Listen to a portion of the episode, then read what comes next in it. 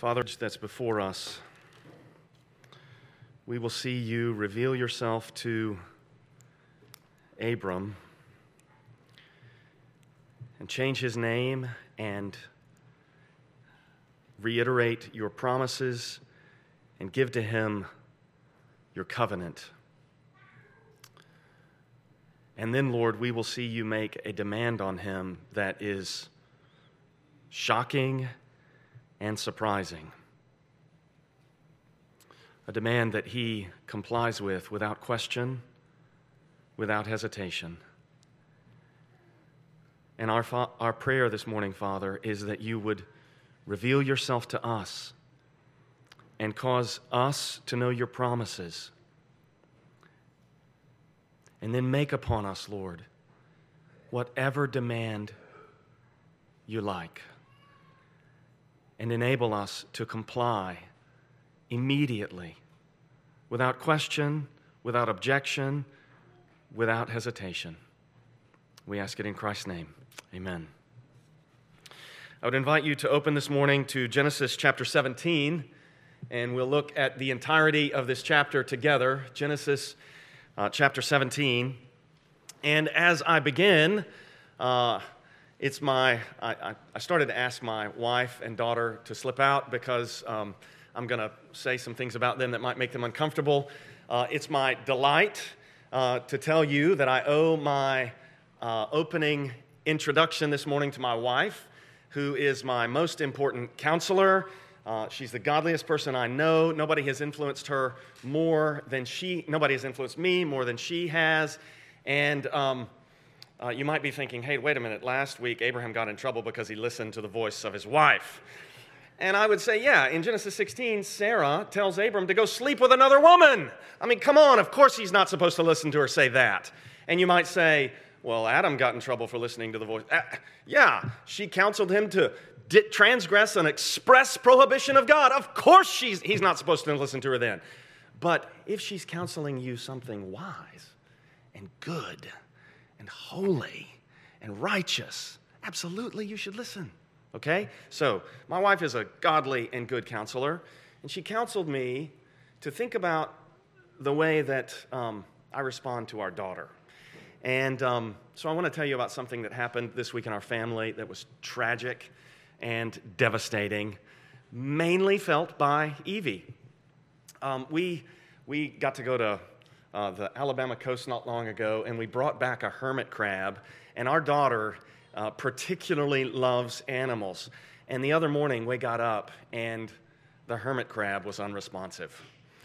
And there was no, there was no resuscitating the hermit crab. The hermit crab was dead. And um, it, was, it was most devastating to my precious child.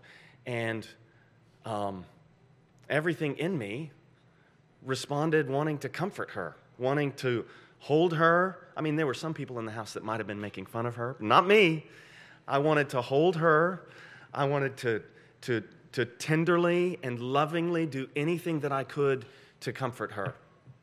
And the reason I think that this is an appropriate illustration is because, look, our church has been through a lot, and the whole, the whole country has been through a lot. It's been a difficult couple of months, and I suspect that uh, that for some of us, it feels like there's been a death. And um, I want to respond. I'm not saying that you'll perceive it that way, but my desire is to respond by uh, doing what I did with my daughter when I took her onto my lap and I loved her. And, and then after a few moments, I began to speak to her and say to her, Evie, God hates death. And God sent the Lord Jesus to triumph over death. And if death makes you sad, then you should hate sin because sin is death is in the world because, because of sin. And God sent Christ to overcome sin and death. And we need to hope in Christ and we need to hope in the resurrection from the dead. That's where our confidence is. And so I hope that as we look at this passage today, I hope that you'll perceive me as a loving father who says, Look, I know that we've been through a lot, but God is awesome. God is going to raise the dead. God has this incredible power that's going to overcome everything wrong and make all things new and give life, and, and it's going to be wonderful. And our hope is in Him. And we're looking for the kingdom that is to come when the dead are raised. So, as we look at this, we're going to see that this passage, what here's what I'm going to try to do I'm going to try to go through Genesis 17 expeditiously. Try. You know, I'm I tend to get hung up in details and get excited about things, but we'll try to move through the passage relatively quickly. And then I want to circle back and think about um, things like the relationship between circumcision and baptism, and things like the relationship between what God calls Abram to do and what God calls us to do. Okay, so so that, that's the plan. We're going to try to move through the passage quickly, and then we'll think about circumcision and baptism together, and then hopefully uh, the commands that God gives to us in the new covenant. So, Genesis 17 falls into five parts, and uh, the opening and the closing match, and then the second part and the second to last part match, and then there's a middle part that I think is at the center of everything. Um, so uh, there's a, a, like a mirrored paneled structure to this uh, chapter. It begins in verses 1 through 3. Look with me there, if you will. Genesis 17 1. When Abram was 99 years old.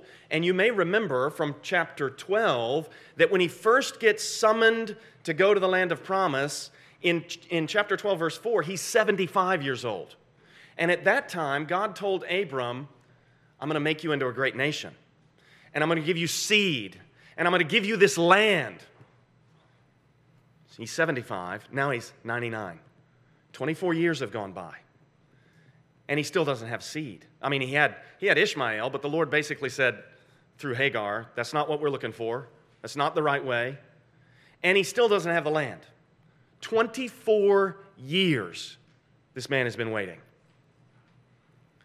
And, and I submit to you that we need to have happen in our hearts what happened to Abram's heart. What happened to Abram's heart when the years kept rolling by and the promise kept not being realized was not skepticism and suspicion and accusation. No, what happened was, I trust this God. This God has made these statements to me, and I believe He's going to do it. I'm still waiting on Him to do it, but I think He deserves the benefit of the doubt. 24 years have gone by.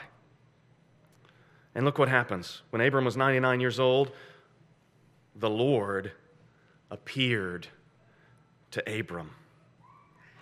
Now, that would be something, wouldn't it? Uh, I, hope, I hope you appreciate the gravity of this. The, the God of the universe, the Creator, is surrendering his right to privacy and disclosing himself he appeared to Abram. Abram doesn't summon him. Abram doesn't, I mean, the passage doesn't say Abram called out to the Lord. God graciously, mercifully, out of his own free goodness, lovingly reveals himself to Abram and said to him, I am God Almighty. That would be something, wouldn't it? For God to reveal himself to you and announce his identity. And Abram has had this experience before. Back in 15:7, the Lord says to him, I am Yahweh who brought you out from Ur of the Chaldeans. So, this is what's convincing Abram to continue in faith the experience of God. Brothers and sisters, if we're going to continue in the faith, this is the only thing that's going to keep us the experience of God. If you don't continue to experience God, you will not continue in the faith. If, if the spirit of the age and Twitter and Facebook are discipling you, you will not persevere to the end. You will not grow in holiness. You will not form a Christian worldview. You will not cultivate Christian virtue. And you will not think, think Christian thoughts. And you will not say Christian words. The only way those things are going to come is if you are experiencing the revelation of the living God that comes to us through the Word by the power of the Holy Spirit. That's the only way it's going to happen. When Abram was 99 years old, the Lord appeared to him and said to him, I am God Almighty. So there's this gracious revelation, and now here's the beginning of the demand. God, God's going to make himself known, make himself present, And as the passage continues, he's going to give Abram a restatement of his promises, and he's going to start making demands upon Abram. Here's the first of the demands Walk before me. What does that mean? That means that Abram is to be conscious of the fact that wherever he goes, he is before God if he is alone in a tent somewhere, if he is out in the darkness, in the wilderness somewhere, if he's with his family, he is before God, and God wants him to live like it. And if we all pause and think, if I was, if I was a priest of Israel, and I was to enter the holy place, or maybe I, if I was the high priest and it was the Day of Atonement and I was to enter into the Holy of Holies, how would I conduct myself? I think you would conduct yourself with if you wanted to stay alive, right, because that's the warning. If you do the wrong thing in that circumstance, you die. That's what Leviticus and Numbers say over and over again. He's got to do this and that and this way, lest he die. If you want to stay alive, you conduct yourself in a way that's fitting for a priest. And that, that kind of language, fitting for a priest, that comes into the New Testament as, as and it gets translated reverence. You, you conduct yourself with reverence. And we're all over the place in the New Testament called to live in reverence. This is what Abram's being called. Walk before me. And then he goes on, and be blameless. You could translate this have integrity. Be aware of my presence and walk in integrity. And then here come promises. Verse 2 that I may make my covenant between me and you. This whole passage, the covenant, is going to come up over and over again. We'll spend a lot of time thinking about this in this chapter. That I may make my covenant between me and you, and may multiply you greatly. This, you'll remember this language from Genesis 1. God blesses Adam and says to him, Be fruitful and multiply. And then uh, God blesses Noah and says to him, Be fruitful and multiply. And now God is saying to Abram, I'm going to multiply you. But in order for me to do that, You've got to know me. You've got to walk before me and be blameless, and I will multiply you. And the way that Abram responds, I think, is the way we, we would all respond because it's the way that everybody across the Bible responds when they experience God. Verse 3 Abram fell on his face. It's as though when a human being with our, with our limited bandwidth, when we get exposed to the living God, it's as though it's too much. And, and all the sensory capacities begin to short circuit, and people just collapse on their face before God because he's, he's too big, he's too awesome, he's too overwhelming. That's who God is. He's infinite. And then God begins to speak to Abram in verse 3. And um, I want to draw your attention here to the way that, if, if you look at, at the end of verse 3 here, it says, And God said to him. And then if you drop your eyes down to verse 9, it says, And God said to Abraham. And then if you drop your eyes down to verse 15, it says, And God said to Abraham. And then if you drop your eyes down to verse 22, when he had finished talking with him. Those statements, beginning with this one at the end of verse 3, and God said to him, those statements mark the sections of this passage. So the first three verses are the first section. And now in verses 4 through 8, this is the beginning of what God is going to say to Abraham. And what God is going to do here is he's going to reiterate, restate his impossible promises. God, the promises that God makes to Abraham, Abram at this point, are impossible. So look at verse 4. Behold, my covenant is with you, and you shall be the father of a multitude of nations. Uh, God, I can't be the father of a single child because my wife is barren and you don't count Ishmael. And God says, I'm going to make Abram a promise that in human terms is physically impossible. I'm going to make a promise that you cannot realize in your own strength, in your own abilities. You shall be the father of a multitude of nations. Verse 5 No longer shall your name be called Abram, but your name shall be called Abraham. And there's a wordplay in Hebrew. Uh, uh, Avram means something like great father, and God insults, God inserts a ham in there, and that ham part picks up on a Hebrew term that means something like um, uh, it, it, can mean like crowds and hordes of people or something like this. So you're, gonna, you're not merely going to be a, a, an exalted father, you're going to be an exalted father of multitudes, of hordes. So he changes his name. It's an act of divine sovereignty. This is, this is like the Creator saying, Let there be light. And then God called the light day. This is what he's doing. He's saying, Abram, I'm going to speak a word into your life that is a creative word. It's a, it's a word that's, that's making things happen, and then I'm going to name it.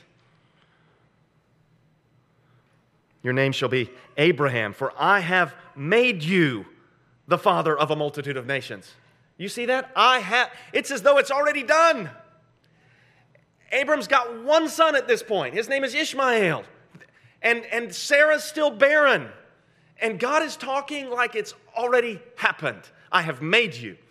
I mean, if God says it's going to be, it's going to be. If God says something like, if Jesus says, you will be my disciples and you will go and bear fruit, it's you count on it. You're going to go and bear fruit. If he says, I'm going to call you by name and you're my sheep, you belong to me, that settles it. If you're a sheep, he calls your, vo- your name, you're going to hear his voice, you're going to respond. That's the way it's going to be. That's how the word of God works. I have made you the father of a multitude of nations. Verse 6 sounds a lot like Genesis 1:28 again. We just saw it in verse 2. I will make you exceedingly fruitful, and I will make you into nations. And then at the end of verse 6, you get just a little glimmer of the coming king. He says, And kings shall come from you. Um, so the, the ultimate king that's going to come from Abraham is Jesus. So already in Genesis 17, you're getting indication that from Abraham, you're going to get Isaac, and then Jacob, and then from Jacob, you're going to get Judah, and then Judah, David, and then from David, Jesus. That's how the line, that's where that's going. Kings will come from you. But if you step back and you think more broadly, over in Genesis 25, as, as we saw last week, we have in, in Genesis 25, verse 12, these are the generations of Ishmael and Ishmael gives birth to these, these 12 princes down in verse 16. 12 princes according to their tribes.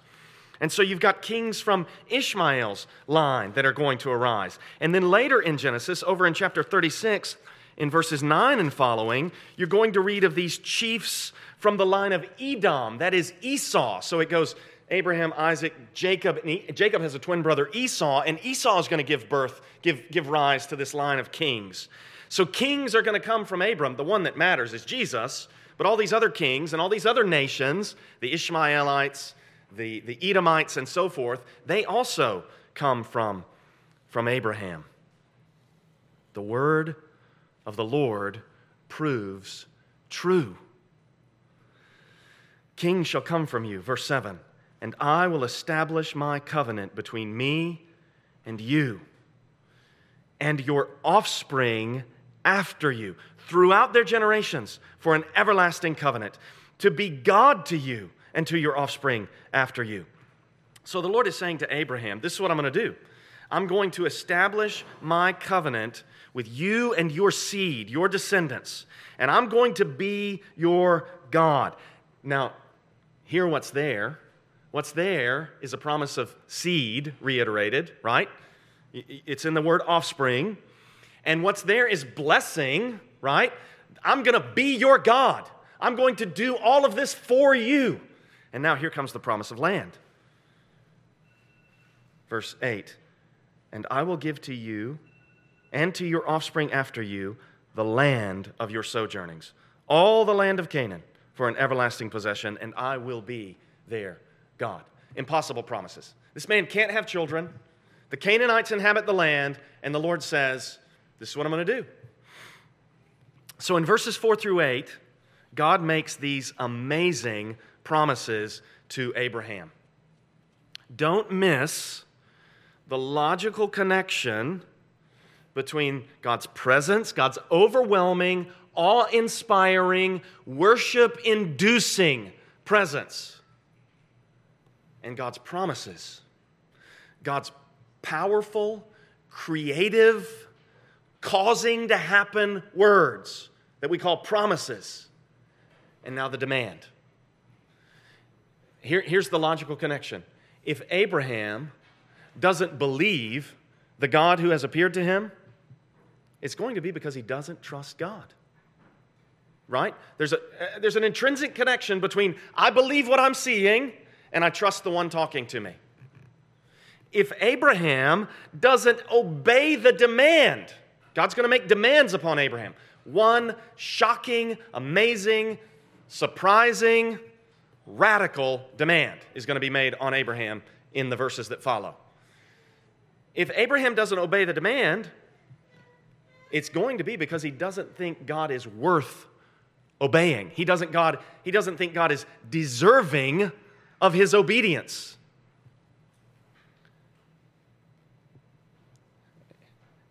If I can, if I can draw you onto my lap as my beloved children, if we don't trust God, we don't believe what we're seeing.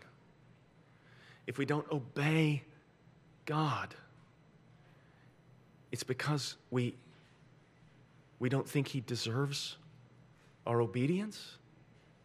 And if those are not the reasons, then what we need to do is repent.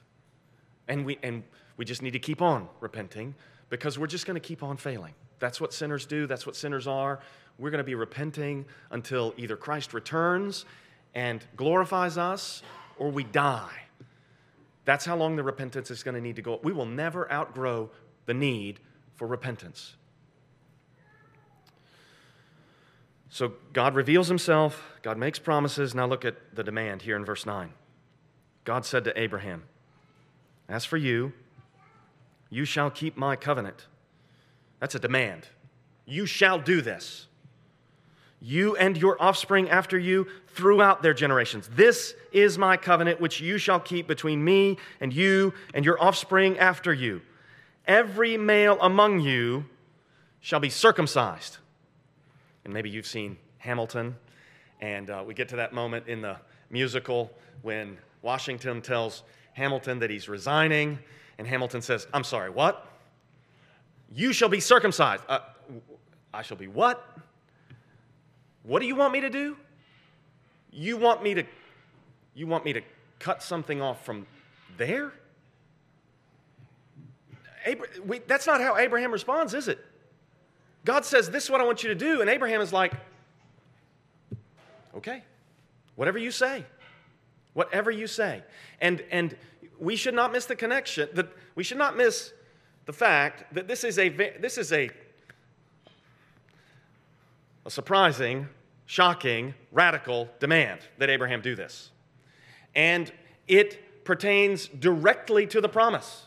This guy is 99 years old. He's going to live for a number of years yet, but 99 year old men don't heal all that fast. I mean, you know, young people heal quickly, right? But as you get older, your body breaks down and, and wounds take longer to heal. And I think there's reason to think um, if I do that, is our offspring going to be possible after that? I mean, there's, this is going to require faith. This is going to require a response of whatever you say, however you want, whenever. That's the kind of response Abraham comes back with. And the only thing that enables that kind of response is Abraham, here I am. This is who I am. I am God Almighty. Here's what I'm offering to you. Here are my promises to you. And in response to the reality of who God is, and all that God promises, Abraham is like, Where's the knife? Where's the knife? And it, but it's not just him. Look at the end of verse 10. Every male among you shall be circumcised. And if, you know, if, if I'm hearing this, I might be thinking, okay, God, I'm seeing you. You're making these promises to me. But now what you're telling me is that I have to go persuade all these other males that they need to undergo this as well? This is going to take some doing. This is going to take some explaining. What exactly are you proposing, Abraham? And we know he's got at least 318 trained men born in his house. These, these guys were bold enough in Genesis 14, daring enough to go ambush those kings from Mesopotamia. These guys are not pushovers, these are not potted plants. These are, these are men with brains, and they're going to need they're going to need some. What exactly are you saying you're going to impose upon us here? And he's going to do it. And then, and then also, he's got this son named Ishmael, whom he's been told in the previous chapter he's going to be a wild donkey of a man. That doesn't mean he's going to be submissive and receptive of instructions and of, you know, commands and exhortations from his father. I mean, we're not told what had to happen, but they might have had to restrain some of these people to make this happen. I don't know.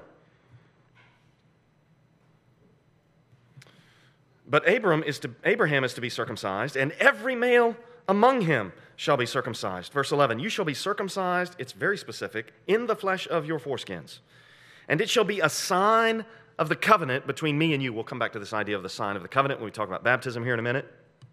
Verse 12, he who is eight days old among you shall be circumcised. Okay, so it's to be instituted now. When a, when a male child is born, he gets to be eight days old, circumcision happens every male, into verse 12, throughout your generations, whether born in your house or bought with your money from any foreigner who is not of your offspring. Both he, is, he who is born in your house and he who is bought with your money shall surely be circumcised. Now, I want to stop here and just think about this for just a moment. And, and, I, and I want to observe we, I don't know how that society worked. I don't know what bought with your money looked like. I don't know what the obligations looked like, but this I know. They get included in the covenant.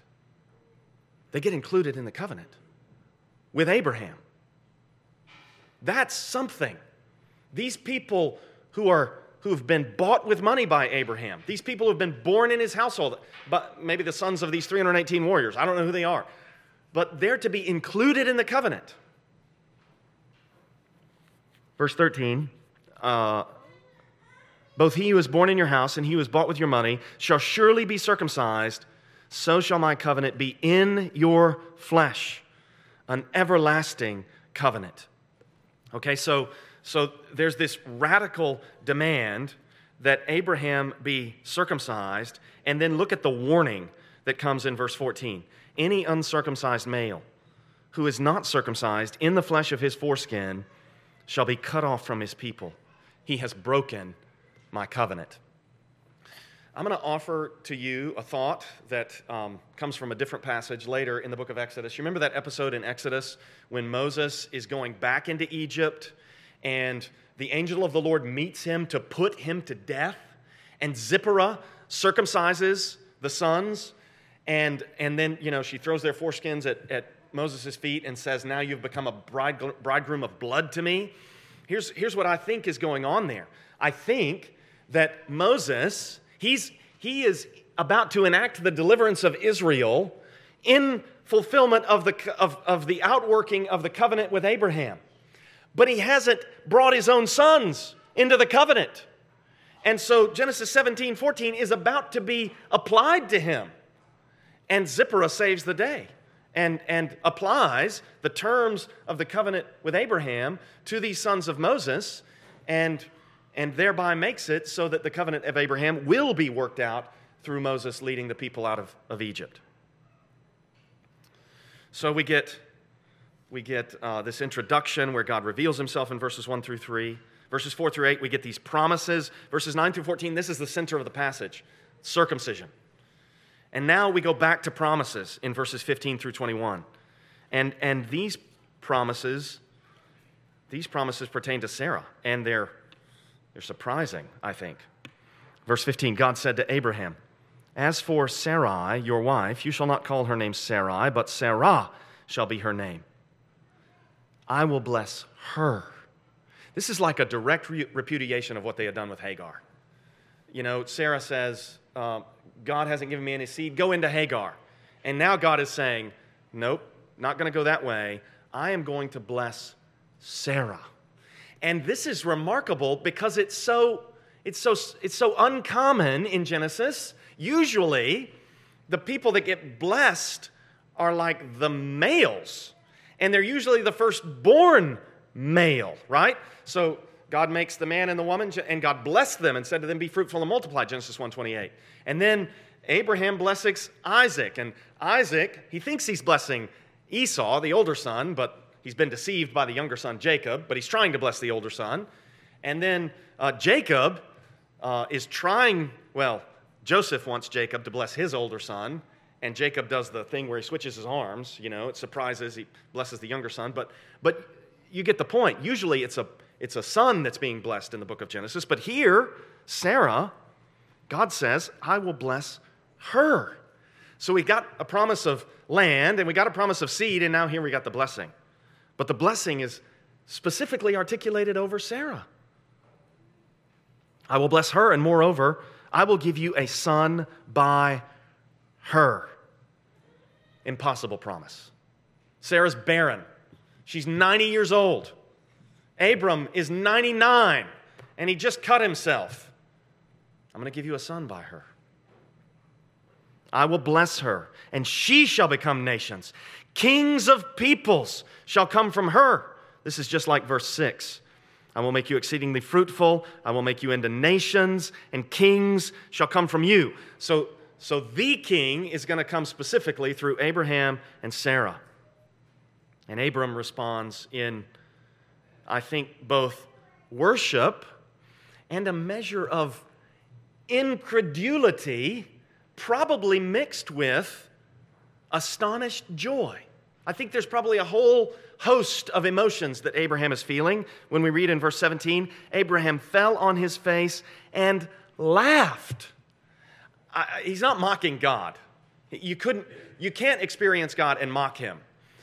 I think there's probably some incredulity in the laughter, like, what? Can you believe this? And then there's probably also this, this relieved and amazed, joyful reception of the promise.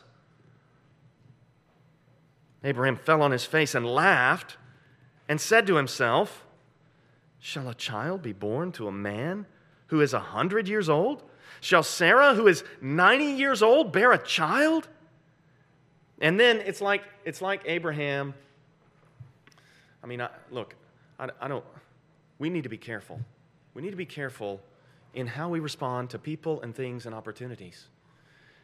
We need to be careful that we don't start reasoning like Abraham starts reasoning here because he starts reasoning can the promise of God actually happen? And then he starts proposing the alternative. Oh, God, I really don't expect your word to come to pass. Couldn't you just count this instead? Couldn't you just take my effort instead of the miracle? Couldn't you just take our sinful attempt to bring about the promise instead of your creative word doing the work? Verse 18 Abraham said to God, Oh, that Ishmael might live before you. Can't you just take Ishmael, Lord? This thing that you're promising sounds really impossible. Couldn't, Ish, couldn't Ishmael serve the purpose? God said, No, but Sarah, your wife, shall bear you a son, and you shall call his name, and they translate it Isaac. But if we were to bring it into English, we could, we could say his name is He Laughs. You know, put it all, put he and laughs together as one word, and that's Isaac's name. He laughs. That's what you're going to call his name. You laughed when I told you what was going to happen. You name that boy, he laughs. I will establish my covenant with him as an everlasting covenant for his offspring after him. So God is very specific. The blessing, the covenant comes through Isaac. Look at the next verse, verse 20. There's, a word play here because uh, Ishmael's name, and we, as we talked about last, me, last week, means um, God hears. Yishma, he hears. El, God. God hears. So God says, As for Ishmael, I hear you. I have heard you. Right? There's a word play on hears there. As for Ishmael, I have heard you. Behold, I have blessed him.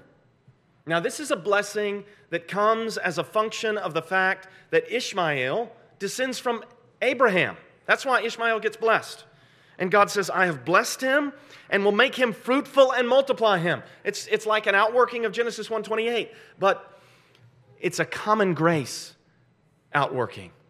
It's a, it's a common grace as a result of connection to Abraham outworking. It's not a saving grace outworking. And the reason I say that, look at, look at what it goes on to say. He shall father 12 princes, and I will make him into a great nation. Verse 21 But I will establish my covenant with Helaph, with Isaac, whom Sarah shall bear to you at this time next year. So, Ishmael, okay, Abraham, I hear you. I'm going to bless Ishmael. I'll make him fruitful and multiply him. I'll make him like a new Adam. But he doesn't get the covenant. This child that I've promised to you via Sarah, the covenant's going to be established with him. This is very important for our considerations about baptism that we're working toward because Ishmael got circumcised. That's interesting, isn't it? Ishmael got circumcised. There's a sense in which, as a son of Abraham, Ishmael participates in the covenant. There's another sense in which the covenant is not with Ishmael, it's with Isaac. That's very important. We'll come back to it. Verse 22 this is our last section. And here we see Abraham's radical obedience. Whatever you say, however you want it done, whenever you give the command. That's what I'm going to do. That's Abraham's heart. Verse 22. When God had finished talking with when he had finished talking with him, God went up from Abraham. Then Abraham took Ishmael his son, and all those born in his house or bought with his money, every male among all the men of Abraham's household, everybody had been told to circumcise, and he circumcised the flesh of their foreskins that very day. That was a feat because he's got at least 318 trained men born in his household. Probably, everyone as we talked about when we talked about Genesis 14, probably if those guys are all born in his household and Abraham's not their father, they've all got fathers.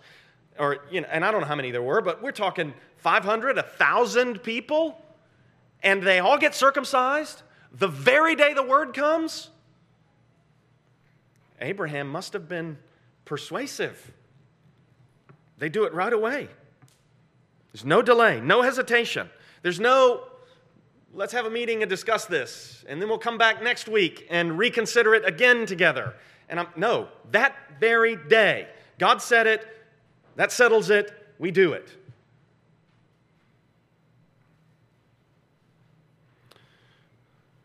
He circumcised the flesh of their foreskins at the end of verse 23 that very day as God had said to him. Verse 24 Abraham was 99 years old when he was circumcised in the flesh of his foreskin, and Ishmael, his son, was 13 years old when he was circumcised in the flesh of his foreskin. That very day, it's repeated, Abraham and his son Ishmael were circumcised. And all the men of his house, those born in the house and those bought with money from a foreigner, were circumcised with him. They're included in the covenant. Now, let's think together about baptism and circumcision. And the reason we want to do this is because there are Christians who say uh, they circumcised babies in the Old Covenant, so we should baptize babies now that we don't do circum now that in the new now that we, circumcision sign of the old covenant baptism sign of the new covenant circumcised babies baptize babies. That's what they say. Well i've already indicated to you that i think there's a difference between the old covenant and the new covenant and we see the difference with ishmael because, in a way, Ishmael is included in the Abrahamic covenant, and yet he's not, in, he's a son of Abraham, but, he, but the covenant is not established with him.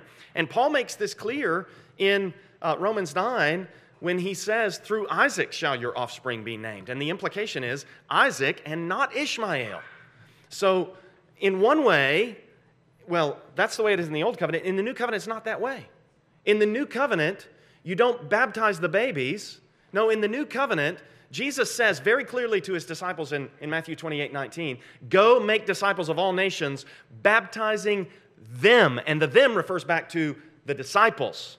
And then all through the book of Acts, I mean, the very first Christian sermon on the day of Pentecost, they say to Peter, How are we supposed to respond to this? And Peter says, Repent and be baptized. And if you don't repent, you don't get baptized. If you don't become a disciple, Matthew 28, 18 through 20, you're not to be baptized. And there is nothing in the New Testament about baptizing those who repent and believe, and also their infant children. There's zero that indicates that that's what should be done. And there's, a, there's, there's also Jeremiah 31, where um, God says, Days are coming when I'm going to make a new covenant, not like the old one that I made with them at Mount Sinai. And then he says, In this new covenant, they will all know me. Everybody in the covenant knows God. And if you don't know God, you're not in the covenant. And if you don't know God and you're not in the covenant, you got no business being baptized. Because as we read in Galatians 3, I would invite you to turn back to the passage that Chris Birch read earlier, and I just want to draw your attention to some glorious truth in this passage. Look at Galatians 3 16. The promises were made to Abraham and to his seed. It does not say, and to seeds, plural, referring to many, and we could say, referring to both Isaac and Ishmael, but referring to one.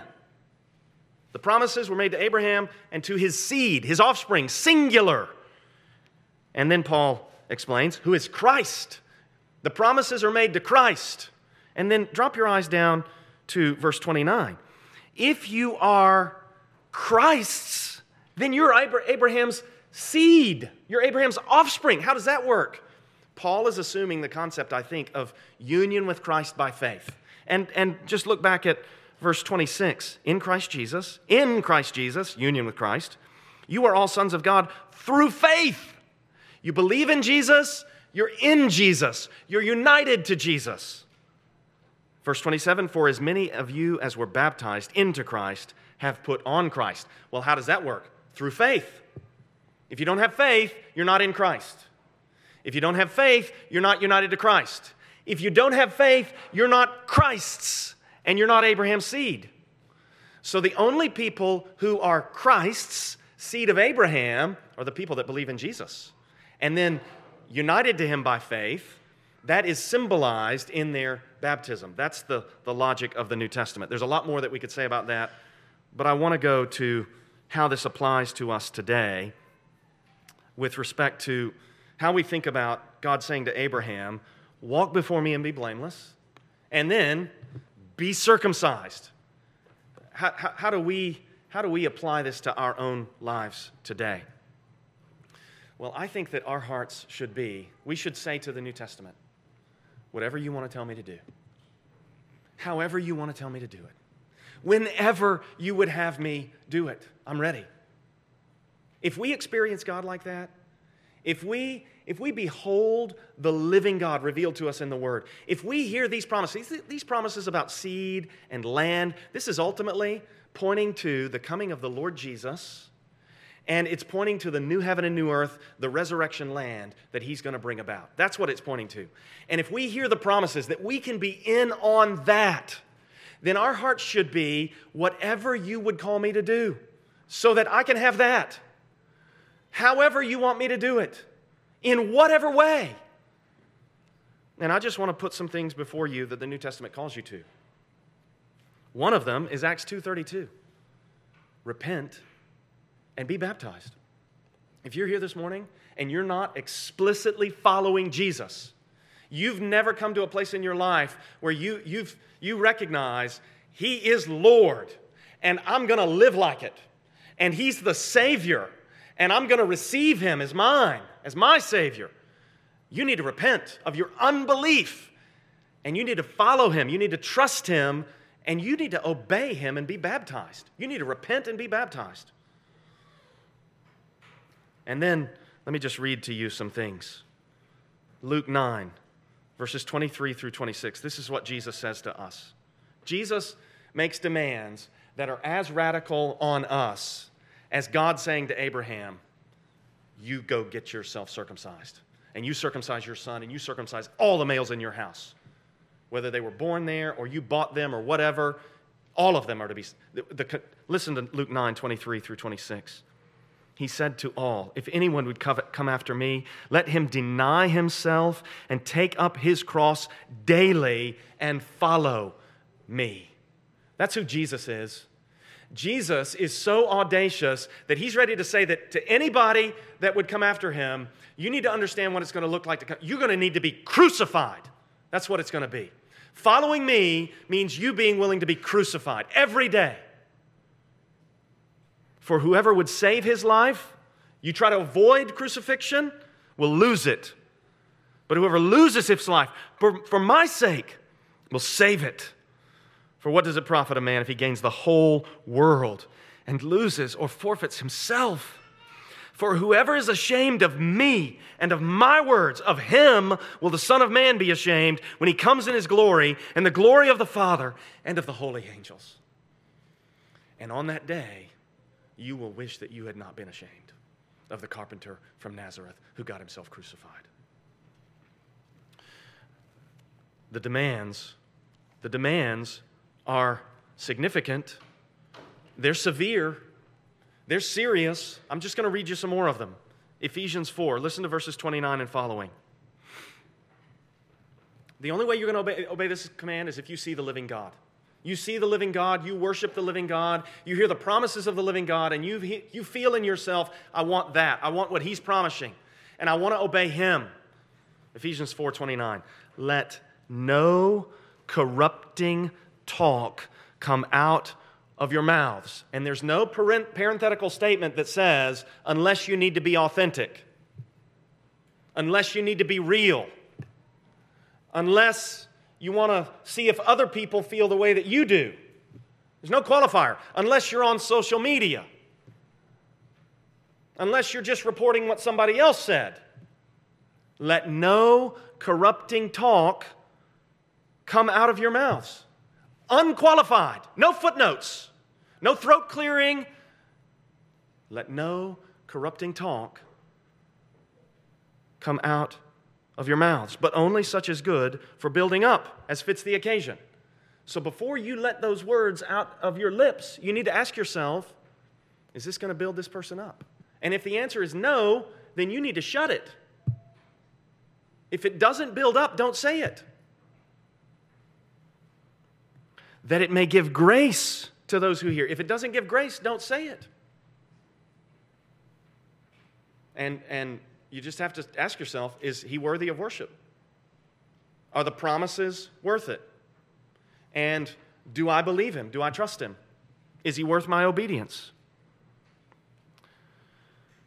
Uh, look down at verse 31. Let all bitterness and wrath and anger and clamor and slander be put away from you along with all malice. Now, how are you going to do that? The only way you're going to do that is if you go to this one and you say to him, Lord, you know my concerns, and I'm just going to let them rest with you. I'm going to bring them to you, and I'm going to believe that you're the one who said, It's mine to avenge, I will repay.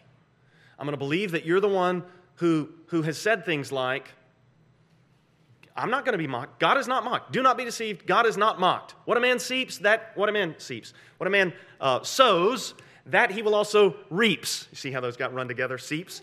What a man sows, that he will also reap. You're the one that says that, Lord. I'm just going to entrust this to you. And, and I want you to take away from me the bitterness, and I want you to take away from me the slander.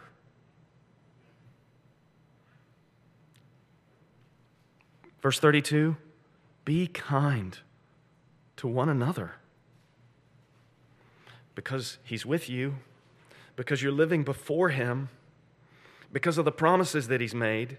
Be kind to one another, tenderhearted, forgiving one another, as God in Christ forgave you. There's so much more that I would like to take you through, so many more New Testament commands that I would love to take you through, so many, but I think probably this is a good, I'm tempted uh, let me just take you to one more thing, okay? Um, let me invite you to turn to 2 Timothy chapter 2. and I, and I, I just want you to see what Paul says to Timothy and how he exhorts Timothy. I'm going to start reading in 2 Timothy 2, verse 22 and following. Paul says to Timothy, So flee youthful passions and pursue righteousness, faith, love, and peace, along with those who call on the Lord from a pure heart. Verse 23 Have nothing to do with foolish, ignorant controversies. You know that they breed quarrels, and the Lord's servant must not be quarrelsome, but kind to everyone, able to teach, patiently enduring evil, correcting his opponents with gentleness. God may perhaps grant them repentance, leading to a knowledge of the truth. And I just want to I want to invite you to think about how there's a, com- uh, there's a combined instruction not to be quarrelsome in verse 24 and correcting opponents in verse 25. And that's a balance because sometimes if you set out to correct opponents, people are going to think that you've been quarrelsome. And so, how do you thread that needle? Well, I think you have to, you have to, it, it, it involves, among other things, some of the things it involves are recognizing when you need to answer not a fool according to his folly. And you need to recognize this is not a persuadable person. And so I'm just not going to speak in this circumstance. There are going to be other circumstances where you need to correct the opponent, and you can pursue doing so with gentleness, and we're all going to make mistakes. This is why James says in James 3:1, not many of you should become teachers. You're going to be judged more strictly. We all, we all stumble in many ways. If anyone never sins with his mouth, he's a perfect man. And we could get it wrong. We could get it wrong, but we're trying to thread this needle of saying, I don't want to get involved in foolish, ignorant controversies. I to be quarrelsome, but I do need to correct opponents with gentleness. And there are other instructions that I could point you to. Since we're here, I would just invite you to drop your eyes to chapter 4, verse 1, where Paul says, I charge you in the presence of God and of Christ Jesus, who is to judge the living and the dead, and by his appearing and his kingdom, Preach the word. Be ready in season and out of season. Reprove, reprove, rep- reprove. Some people are going to take that as quarrelsome. But there it is reprove, rebuke, and exhort with complete patience and teaching.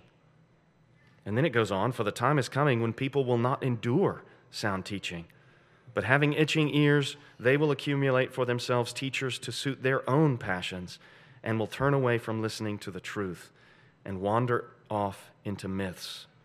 As for you, always be sober minded, endure suffering, do the work of an evangelist, fulfill your ministry. And that's a fitting word to conclude because I want to remind you that we're praying toward the ter- first two weeks of August. We're praying that the Word of God would make the presence of God real to people in our circles of influence. And we're hoping that we'll be able to invite these people to our homes and share the gospel with them and see them come to know this living God who's made these astonishing promises about the salvation of the world. And then we want to see these people. Look, if somebody experiences God, if they come to know God, the commands of the New Testament, they're going to be like, hey, make it harder. Make it harder. I mean, if people have been born again, and the New Testament says, wives, submit to your husband, uh, people are going to be like, sure, absolutely. Yeah, that's what I want. Jesus says, come take up your cross and follow me. Believers are going to say, yes, give me the cross beam. Let's go. That's how believers are going to respond. That's how we want to respond to the New Testament. That's how we want to see other people respond to the call of Christ. So let's pray together and let's invite people to our homes, to our backyards. This is great news that we've got. Let's pray. Father, you are so good. We praise you for the way that you revealed yourself to Abraham. We praise you for these precious and very great promises that you made to him. We praise you for his example of obedience. And we praise you, Lord, for giving us the opportunity to respond to these sometimes radical, shocking demands that you make. And we pray, Lord, that your grace would enable us to do this, that we would be people who walk before you and have integrity, people who walk before you and live blamelessly. Lord, we pray that you would do it by the power of your word. We pray that your word would transform our recalcitrant, stubborn, hard hearts into hearts that are humble and submissive and eager to receive the teaching of your word. We pray, Lord, that you would transform us and make it where, though our ears used to love to hear gossip, and though our mouths used to love to speak slander, you have so transformed us that we want to speak grace. We want to build up. Lord, we love you. We pray that you'd give us wisdom for avoiding quarrelsome behavior and at the same time correcting opponents. We pray that you'd make us gentle. And we thank you that you are a loving Father. We praise you for your work in Abraham's life. We pray that you would keep doing your work in our lives. We ask all these things in Christ's name. Amen.